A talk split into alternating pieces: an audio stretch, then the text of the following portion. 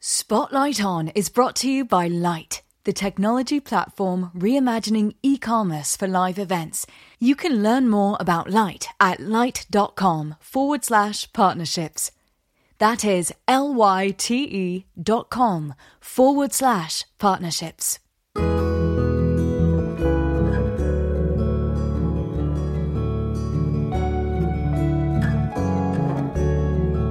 Hello and welcome to Spotlight On. I'm your host, Lawrence Peryer. This week, the spotlight shines on Scottish band Constant Follower through my conversation with bandleader and songwriter Stephen McAll. Constant Follower recently wrapped up their first visit to the United States for a series of appearances at the South by Southwest Music Festival. Stephen joined us to talk about that trip and the shows they played, give us a bit about his unique journey and life story, and to take us inside the making of the band's debut album, neither is nor ever was. I hope you enjoy our conversation. Carry on, but don't feel the practice has that.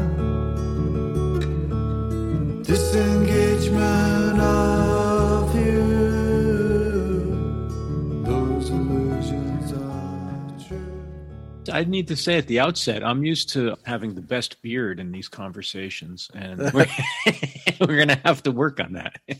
Yeah, I don't know. I've, I've got to say, yours is a mighty fine beard. Yeah, well, it's nice to meet you. Thank you for making time. and you. Thanks for inviting me. Of course, of course. How was your trip to South by?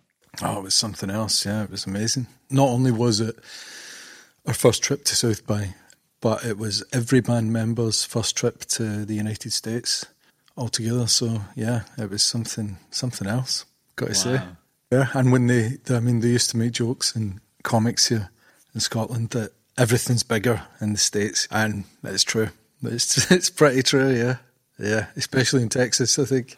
Yeah, you went right to the heart of it. You you did not uh, you did not mess around. You went you went right to the to the heart of it. What uh, what what what struck you? What stood out for you in that regard? I think, well, the cars for one, like the roads are like 20 lane motorways on both sides, and the cars are all these massive trucks that they drive in Texas. The occasional little electric vehicles smudged in between them. And in Scotland, it's not like that at all. You know, the roads are fairly clear here, and the cars are small. Yeah, that was, I mean, that was something. The buildings are massive. The streets, someone would say, oh, yeah, it's just two blocks. And that, to me, that sounds like not far, but it would be 10 minutes later, you know? Yeah, It's, yeah. It was crazy. And then on our last day, we were staying with this lovely lady in South Austin. And on our last day, we were around at her house, and through the phones and the television, suddenly tornado warning and an, an urgent tornado warning that it was headed directly for her house, pretty much. So we had to get the duvet, uh, the mattress off the bed rather, and go into the um, bathroom with that over our heads. But fortunately, it changed course and missed us by half a mile. But and I seen some of the destruction that it caused to some of the some of the houses down that way. But yeah, that was a bit exciting. That is great. You got the full American experience. I know, I know. the only thing you missed was maybe uh, you didn't get shot. I hope. I hope you didn't nobody nobody pulled a gun on you. No, no, I didn't. Do you know? I didn't. That's the one thing I expected to see was guns, but we didn't see a single gun the whole time we were there. Yeah. So no, but we were just we were overwhelmed by the beautiful welcome from people and our hosts and every single person that we met over there. We just, yeah, can't wait to get back. and and you played several several gigs while you were here. Yeah, so we played. We, we could only play at South by Southwest because of the visa situation in America at the moment. I don't know if you're aware, but British artists, the next appointment for a visa at an embassy was something like eight months away. So it was just impossible to get them in time. So nobody from the UK went on a visa. We all went on a tourist visa. Kind of crossed our fingers and hoped that they would let us in. But the immigration were aware that there was a whole load of crazy British musicians coming without proper visas. Uh, so I think they made an exception for the festival. But yeah, because of that, we could only play South by. So we played, I think we played four four official shows. And show on the first night was at this place called St David's, which is a big church, and it has this hall, Bethel Hall, and it was just the perfect venue for us. And fortunately, that night the Austin Chronicle were there and wrote a glowing review the next day. Um, and just yes, beautiful show, lovely audience, silent. Yeah, yeah. I could I could imagine how how the sonics that you produce would would resonate in a room like that. Yeah, it's ideal for us. And actually, at the other end of the spectrum, one night we played this a dive bar called Swan Dive, and it was in a garden, sort of out in the garden, which was amazing until the sun went down, and then all of a sudden, techno from the garden next door started doof doof doof, and we were trying to play underneath the techno, you know, and it was kind of we got through it, but it wasn't the same as the sort of church vibe I have not seen performance footage of the band. I, have watched a lot of the videos that were made as the companion pieces to the album, but how do you go about replicating the sonics from from your recorded material in a live environment? It's funny because the recorded the stuff that's been recorded, it's fairly live and it's recorded fairly live. And it's only little little effects here and there. There's not as much effects as it sounds like there is when we're playing live, it's pretty stripped back. There's the four of us, acoustic guitar, bass pedals, and we've got Kurd on electric guitar, and then Dave Guild on bass, and normally Amy Campbell on backing vocals and keyboards, but she couldn't make it to South by, so we had Annie Booth. But so it's a combination of trying to get trying to get the best of the little bits of magic that we've added in the mix, and then we'll play them on keyboards, or, or possibly there's even a little bit of cheeky samples being used at times, um, which I trigger with foot pedals. But I think that's only in a couple of songs that just really weren't. You just couldn't replicate those those parts on keyboards, you know. Well, without ten people playing keyboards. Yeah, that's what that's what I wondered how much was triggered or samples, but it, hearing you describe it that way actually makes me want to see the band live even more. It's uh, because the I, I'll, I'll just, it, the sake of transparency, I have found listening to the music almost overwhelming. It's so lush and layered and very just emotionally laden, really powerful, very powerful to listen to. And I could imagine that when you were describing playing in a in an old church or an environment like that. I actually can I can envision that, but I can't envision it in a dive bar. it seems a bit too sacred. Yeah. the music. Yeah, yeah. it feels it feels that way when we play it live as well. I mean, there is there's something about the songs that's nothing to do with me. It's to do with the combination of everybody and the combination of moments that I really had no control over. And I think that when we play them live, sometimes it does have that feeling to me that we're sort of doing something sacred that we need that it needs to be I don't know that the songs need to be represented properly or something. How current is the material that you've most recently recorded? In other words, are these songs that you've worked on for years and you finally had the opportunity to put them down or is this fresh material like I, I ask that mainly in the context of you sort of started your career a bit later than a lot of recording artists do and i and i just wonder about that body of work. Yeah, I mean the songs. The I think the oldest song that is on this album is probably about maybe seven or eight years old. I think the oldest song. But yeah, I started very, I started very late. I've got a lot of grey hairs already. So yeah, I mean, my whole story is a bit complicated, I guess. But I could go into it a little if you'd like me to.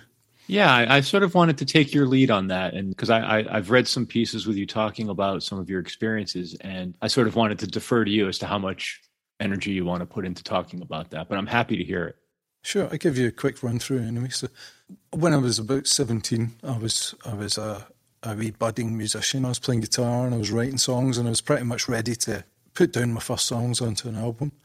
And I was walking home from my girlfriend's house in a place called Disco Bride, which is just outside Glasgow, one night, and I was just unprovoked attacked by a gang of men, and the injuries from that was really quite catastrophic head injuries, which meant that I wasn't able to play guitar, or sing, or pretty much wasn't able to do very much for a long while. My physical recovery took some months or a year, and then after that, really, it was a sort of mental recovery for for for a good long time. So it was only about eight years ago or something that I was able to string a poem together, really, you know, and started writing songs. yeah, just, well, I started, first of all, I was reading a lot of the poetry of this guy called Norman MacCaig, who's a Scottish poet that I absolutely revere. And at first I couldn't read books because I would get to the end of the sentence and I'd forget what the start of the sentence had meant. So I sort of taught myself how to read again by reading poetry. It was just happened to be that my English teacher at school had given me this book by a guy called Norman MacCaig, the poet, and I started reading his poetry and it just made perfect sense to me. It's poems about the world around about us, but seeing it in a different way and appreciating the beauty. And after I'd been reading his poems for a while, I started trying to write myself. And those first couple of poems became the first couple of songs on the album. And really, the, it just progressed from there, where the songs started coming out, and pretty much every song that came out initially is on that album. It, it, sort of came out as an album, and then there was many songs after that. But those first ones were the ones that I really wanted to present in this first record. How different was your musical direction as a teenager versus where you are now? I have absolutely no idea. I have no. One of one of the effects of the attack was that I lost all of my memory up until the point of the attacks and I didn't have any recordings, or I might have had some four track demos, I'm not sure, but in those years of not being interested and not being able to make music, anything that I did have that was like that was all lost. So um, I have no idea. These might be the same songs, or, or, or, or the, I'm pretty sure they're not, but I, I, don't know. At the time, I was probably listening to a lot of Bowie and a lot of maybe Oasis or something like that, you know, Radiohead maybe. So they might have been quite influenced by that sort of thing, but no, really no idea. That's really incredible. One thing I've had trouble understanding from the outside is is Constant Follower a band or is it a is it you and the musicians you put together at any given moment? Is that a fair question? Yes, a fair question. Constant Follower is definitely the the band, but the band is fluid to some extent, and the music as it is finished on the album wouldn't sound like that if it wasn't for the band around me. But I present the band with finished songs, and then we sort of work together to fill out, uh, or not fill out, it's a sort of bad expression, but we work together to find those magic bits that that sort of cuddle the songs. Um, so the songs would be the same without the band, but the album wouldn't be the same without the band. It's, it would be very different with very different musicians. And actually, about halfway through the album, decided that I wanted to work with some different musicians, so started bringing in some friends like this guy Kenny Bates, who's who's on a few of the songs. Mark Tranmer, who's uh, also from uh, the Montgolfier Brothers and Gnac. He's playing on a couple, you know, and, and just to sort of, I just realised that I wanted to expand the band a little and bring in a little bit of difference from different people. And that's kind of how I see it going forward as well. Although we've got this core band with me, I mean, the core band really is me and Kurd. We've been at it pretty much since the start. And then round about that, fairly fluid, bringing in musicians as, as each song seems to need it. When you say you, you bring in finished songs, have you recorded demos or are they really the, the tracks that end up on the record just reworked with the band's instrumentation and parts added? when Kurd hears the songs, they're demos, so it'll just be me, acoustic guitar, and vocal when Kurd hears them normally. And then Kurd and I will maybe bat it backwards and forwards for a wee while. Sometimes, though, what I like to do, and which we found works really well, is that I'll I'll record the song and then Kurd will come in and he'll not have heard it before and then I'll play it to him and he'll sort of respond in real time and we'll just record that and I'll take maybe three or four tracks of him doing that then he'll go away and I'll sit back and I'll listen and I'll find the bits of magic and put them all together. That's worked for a few of the tracks, but the earlier ones were definitely me giving him a demo and saying, "Right, what do you think?" and then him coming back. One of the things that struck me was that you seem to have found a very appropriate co-producer and label home with Kramer and Shimmy Disc. It just, uh, if it's just, it's it just seems very uh, spot on. And uh, I wonder if you could talk a little bit about how that came together and what that experience has been like. Well, I mean, you say I found. I mean, they, he found me. He, he one. He was listening. I think he was just on a. I think he was browsing a friend's Facebook one day and seen our first release video for set aside some time. He sent me an email and said he wanted to sign us from that one track which to me was a huge surprise because I'm a big Galaxie 500 fan and Damon and Naomi and all of these bunch, you know. So, yeah, at first I, I probably didn't respond to the email correctly because I thought it was a prank from one of my friends, but we managed to get past that. And yeah, he was just right, right from the start very supportive of the music. He seemed to completely get it. He understood this thing that I was chasing about the space, always trying to leave the space in the tracks. And he, yeah, right from the start, we kind of sent some ideas backwards and forwards. And what ended up happening was that I pretty much recorded everything myself, and then I, I made sort of a guide mix, if you want to call it that, and sent it over to him so that he could hear what I thought it might sound like. And then he just did his Kramer magic and sent me back what he thought the finished mixes should sound like. And apart from a few wee minor kind of tweaks, you know, I think he just hit them spot on first time. And even I was thinking about what it is that he's added because his mixes are so similar to my mixes, except they're just a thousand times better. They just have they have this thing that I couldn't do, and it's this thing about kind of longevity where even now when I listen to the album, and I must have heard it a good few times I'll hear a little sound here or there, or just a wee thing that I hadn't noticed before that he's done. And it's just these tiny little details and tiny little textures, wee bits of magic that, that he adds that just make the listening experience last so much longer. You know, you find something new in it every time that you listen to it.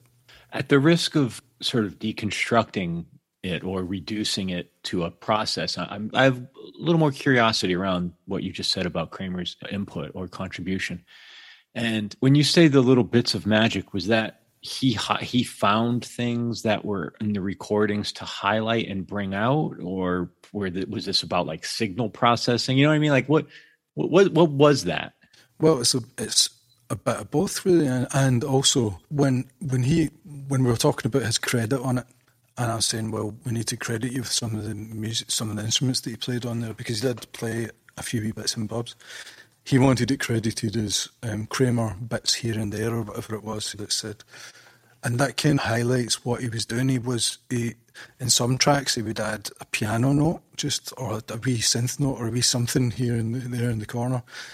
In other tracks, I would have sent him my kind of guide mix and also all of the tracks that I'd recorded, which would include, for example, some Kurd playing bowed guitar on something that I hadn't actually used in my mix, but I just sent him it anyway. And then he would find beautiful bits in that to highlight. So yeah, it was a bit of all of that and some, and weird signal processing, some really weird little delays that I would never have used that just give it. I, I always thought that delays, when when you add a delay, it kind of took up too much space, but somehow the, the way that he uses delay, it just makes it feel more spacious. There's a, a border between like where the delay is acting more of a, like a reverb. I it, it's I can't really articulate. I don't have the technical facility to, to articulate it, but there's something in there where it's not that harsh sort of mechanical delay sound. It's it is more about opening it up. Yeah, yeah, definitely. And I think when it's like that, you, you don't hear it unless you're listening for it. It's only when you're listening for it you can then hear, oh, there's a delay there. But your ear sort of perceives it just as some sort of natural room reverberation or something like that. How much of the recordings are about the room? That was something that struck me. I, I see where you're sitting now. Like, is that the room you record in? Because to your point at the beginning of the conversation, it sounds like you're in a chapel or one of those old big room recording studio spaces. And I wonder if you could talk about that a little bit. What what what role the environment plays in actually what's on the recording? So most of it was recorded here. When I wanted it to sound more like a chapel than these sound panels that you can see around, these were pulled off the walls and, and piled up in the corner, and that gives it more of a sort of wet sound. But a lot of that that I think that you're hearing is probably just clever use of reverbs um, that we spent well, I spent a long time sort of finding the reverbs that I liked and um, having reverbs that sound very much like spaces and that don't sound like reverbs. A lot of the Universal Audio stuff that I, I use is, is, is on the record. But yeah, with the thing that I found with acoustic guitar was that it, it always sounded too much. When I my first records, it always sounded too much like I was recording it in a living room in my front room, and which a lot of the time I was recording it in my front room at the start. But yeah, I didn't get that thing that you really need to let an acoustic guitar bash off some walls and and be a bit chaotic to sound like it's in a real space. And reverbs don't pr- really provide that. You know that I think that that needs to happen at the microphone stage rather than in post processing.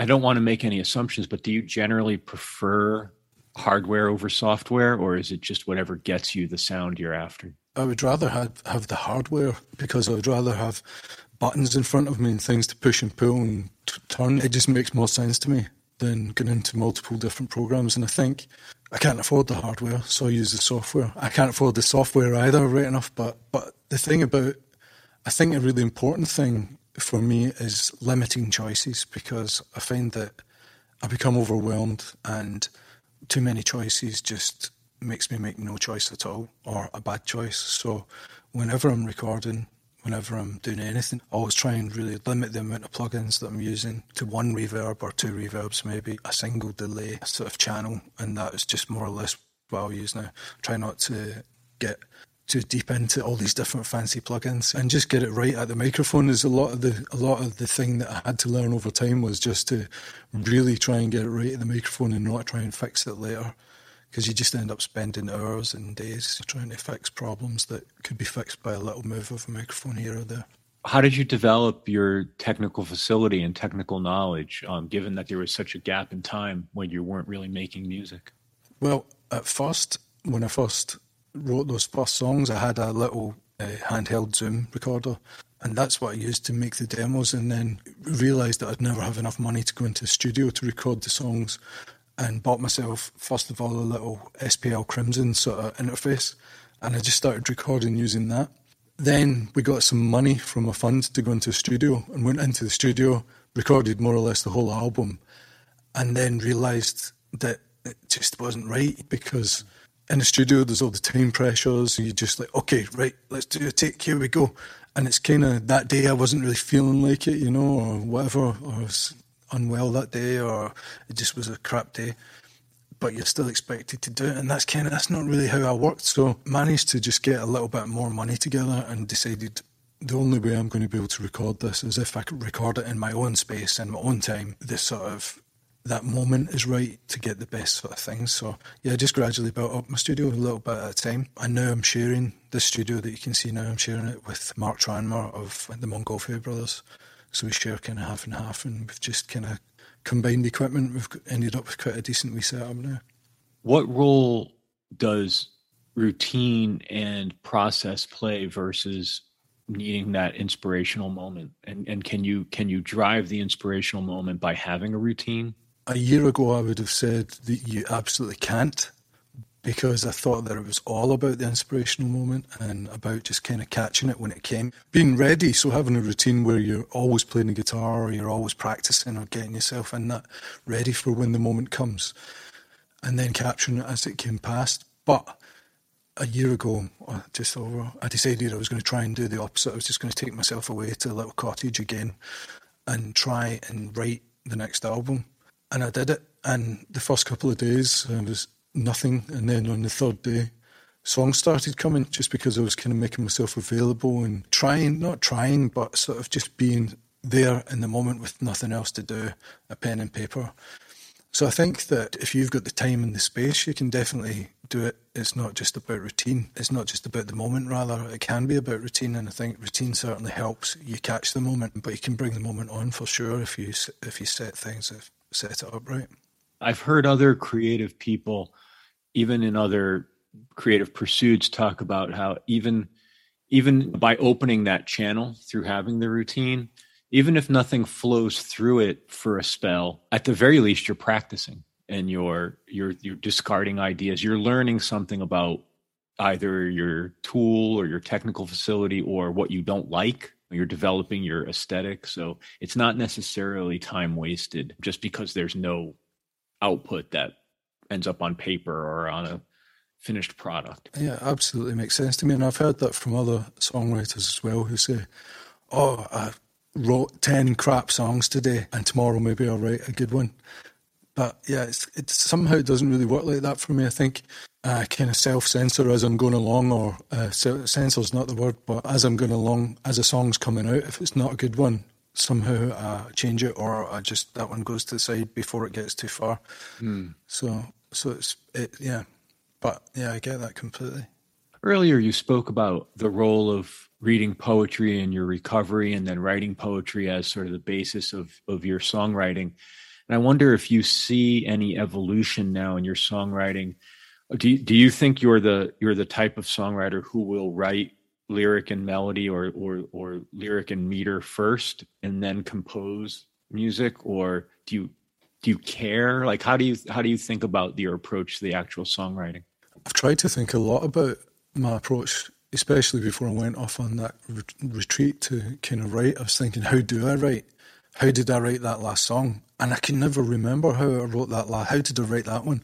But luckily because I've got very little memory what I do is just sit with my Zoom recorder and I record everything as I'm sort of finding my way into a new song. So I can go back and listen and see how they've sort of the ideas progressed. But what seems to happen for me is that the song, the words and the melody or the guitar part come at the same time. And that's happened for all of my songs. None of them have I written down the words first and then tried to well I've tried to do that and it just hasn't worked. And similarly I've I've I've got some little guitar bits that I love that I've had for years that I just can't fit words over. The only way it seems to work for me is when I just let them come at the same time. And I was trying to think about what it's like, and it's a little bit like when you're. For me, this is it feels like when you're driving along a dark road at night and you can only see the road ahead of you and either side. And you know that if you go too far one way you're in trouble or too far the other way you're in trouble. You don't know where you're going but you know you're going somewhere in the right direction. That's kind of what it feels like as i'm writing a song. Can you talk a little bit about the videos the accompanying videos and the filmmakers and how that notion came about and what it was like to just turn your music over and allow somebody else to interpret it? If i understand correctly there weren't really constraints put on the filmmakers? That's right, yeah. There was no constraints put on any of the filmmakers, actually. For me, it's such an important part of collaboration. When, when you decide you want to collaborate with someone, in my mind, you want to collaborate with them because of what they do, not because of what you can make them do. So for me, it was always about. I knew that when I was creating the songs, I knew that and when they were finished, they satisfied me, but they didn't somehow completely satisfy me. And I knew that that's because there was another element to them, which is the visual element, that I needed to be fully satisfied. So I wanted to work with artists that were doing things that I loved, and especially wanted to kind of try and work with people who were close to me, so that I could go and see them, and so that I could support local people as well. But so for what I, what I did was I just gave them the music, and I said to them, "I love what you do, and I wonder if you could." do what you do for this music. Don't ask me what you want done or that, but just have a go. And the results have been really pretty special, I think. More special for me not having a finger in it because when it comes back to me and I see it, it's it's not. I don't have any expectation to be uh, disappointed. So it's always been a real pleasure. Did you have an interest in visual art or or in film or videography animation like you you mentioned a moment ago that these some of these people were people whose work you already admired. Were you immersed in that world at all? I say i admire their work after having looked for them. Um, i was i'm by no means immersed in, in in that sort of thing although i would always like probably anyone as soon as you could on youtube. When i found a song i liked the first thing i would do would go on, go onto youtube and watch the video a hundred times. So it, it was always an important part of it for me to see what people wanted to accompany the the music or what what they thought was the right thing. Yeah, and I think what what I did was I just started watching loads of different every everyone I could find that was within sort of two hundred miles.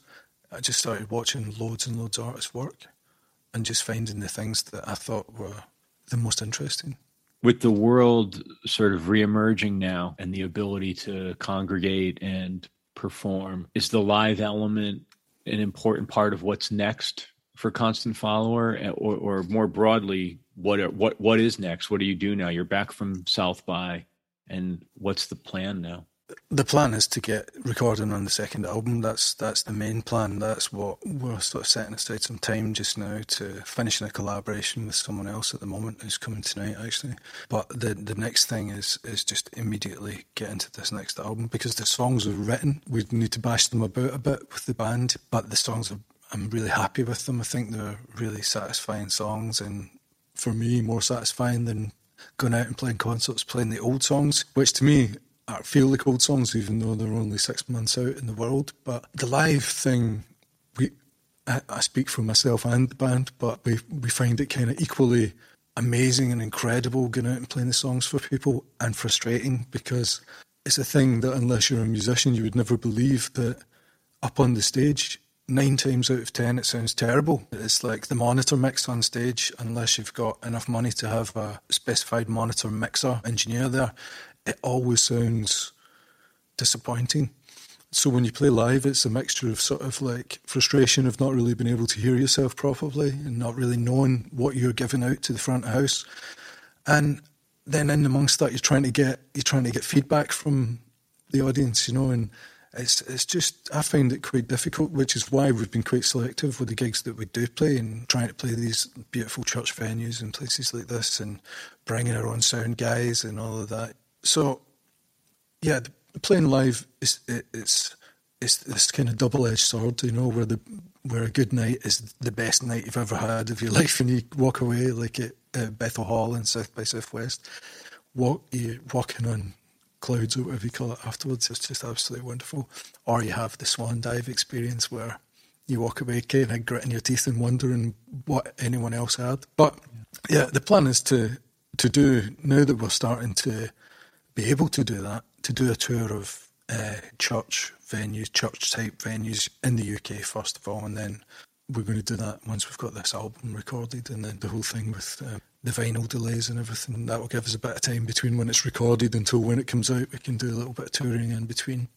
It's it's interesting. It, it does seem as though, given the sound of the band, that being able to control the presentation would not only be important, but could actually be a very additive part of the experience. You know, I could imagine the full representation of your vision of the recordings through the actual uh, live presentation could be very powerful and a really beautiful experience. So I, I look forward to getting to for you being able to to do that because I think that that sounds right given given yeah. your music. Yeah. Well, one last question before I let you go. I'm I'm curious. I've spoken to other artists who say things like when we talk about the music they like or listen to or influenced by, I'm often told that the deeper they get into making their own music, the less they listen to other music because they're worried about influence or or, or things of that nature. I, will leave it at, at sort of accidentally taking in something. And I wonder how, how that lands for you. Are you do you, are you still a music fan and a consumer of music, or are you too far into your own vision right now? I understand. I understand what those other artists are talking about, but in a slightly different way. I'm still very much a music consumer a, a music lover. I listen to lots of different music all of the time, every day, as as, as much as I can. Buy lots of vinyl, way too much vinyl for my girlfriend's liking. Yeah, but I understand that because, well, we have one of my things is memory problems, you know. So I have in the back of my mind, I have this horrible, horrible feeling that at some point I'm going to come across the record that I have re-recorded as my record that I used to love and had forgotten about, and I've just re-recorded all these songs. I have this fear, but I don't have a fear of copying people or, or inadvertently copying people. Really, you know, I, I do have that but I think that I have a friend who's a musician and he very much says um, that he steals bits from people and changes them slightly. He thinks that, yeah, it's totally fair enough. But whenever I'm setting out to make music or whenever I'm trying to, we're trying to work up a song, I'm never ever thinking, oh, I really love the sound of that His Golden Messenger record.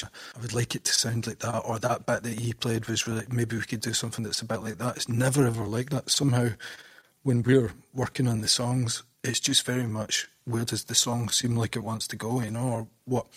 It's it, yeah. So I'm not. I don't have that worry, and I feel free to listen to as much music as I want to, you know. And yeah, I think at the moment the problem is that there's just way too much good music, We've got all all of this amazing music from the past and all of this amazing music that's coming out every single day.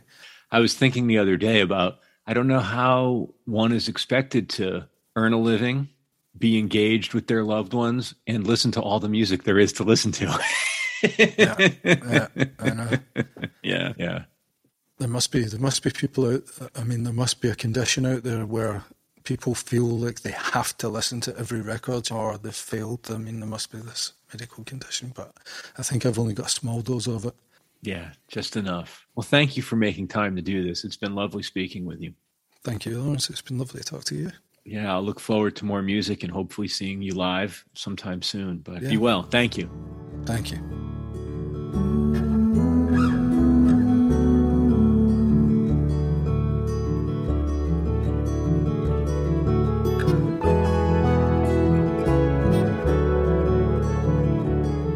Thank you so much, Stephen McAll and Constant Follower. Thank you, Aunt Taylor and the team at Lyte.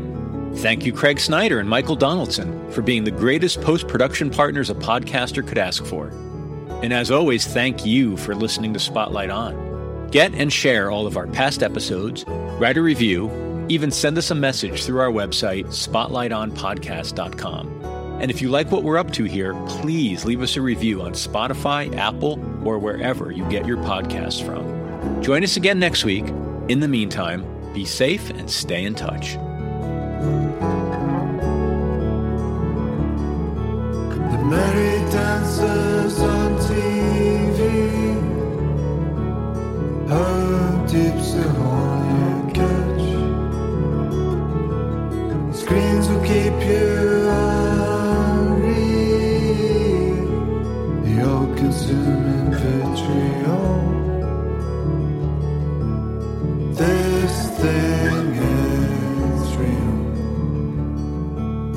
Black and broken dying All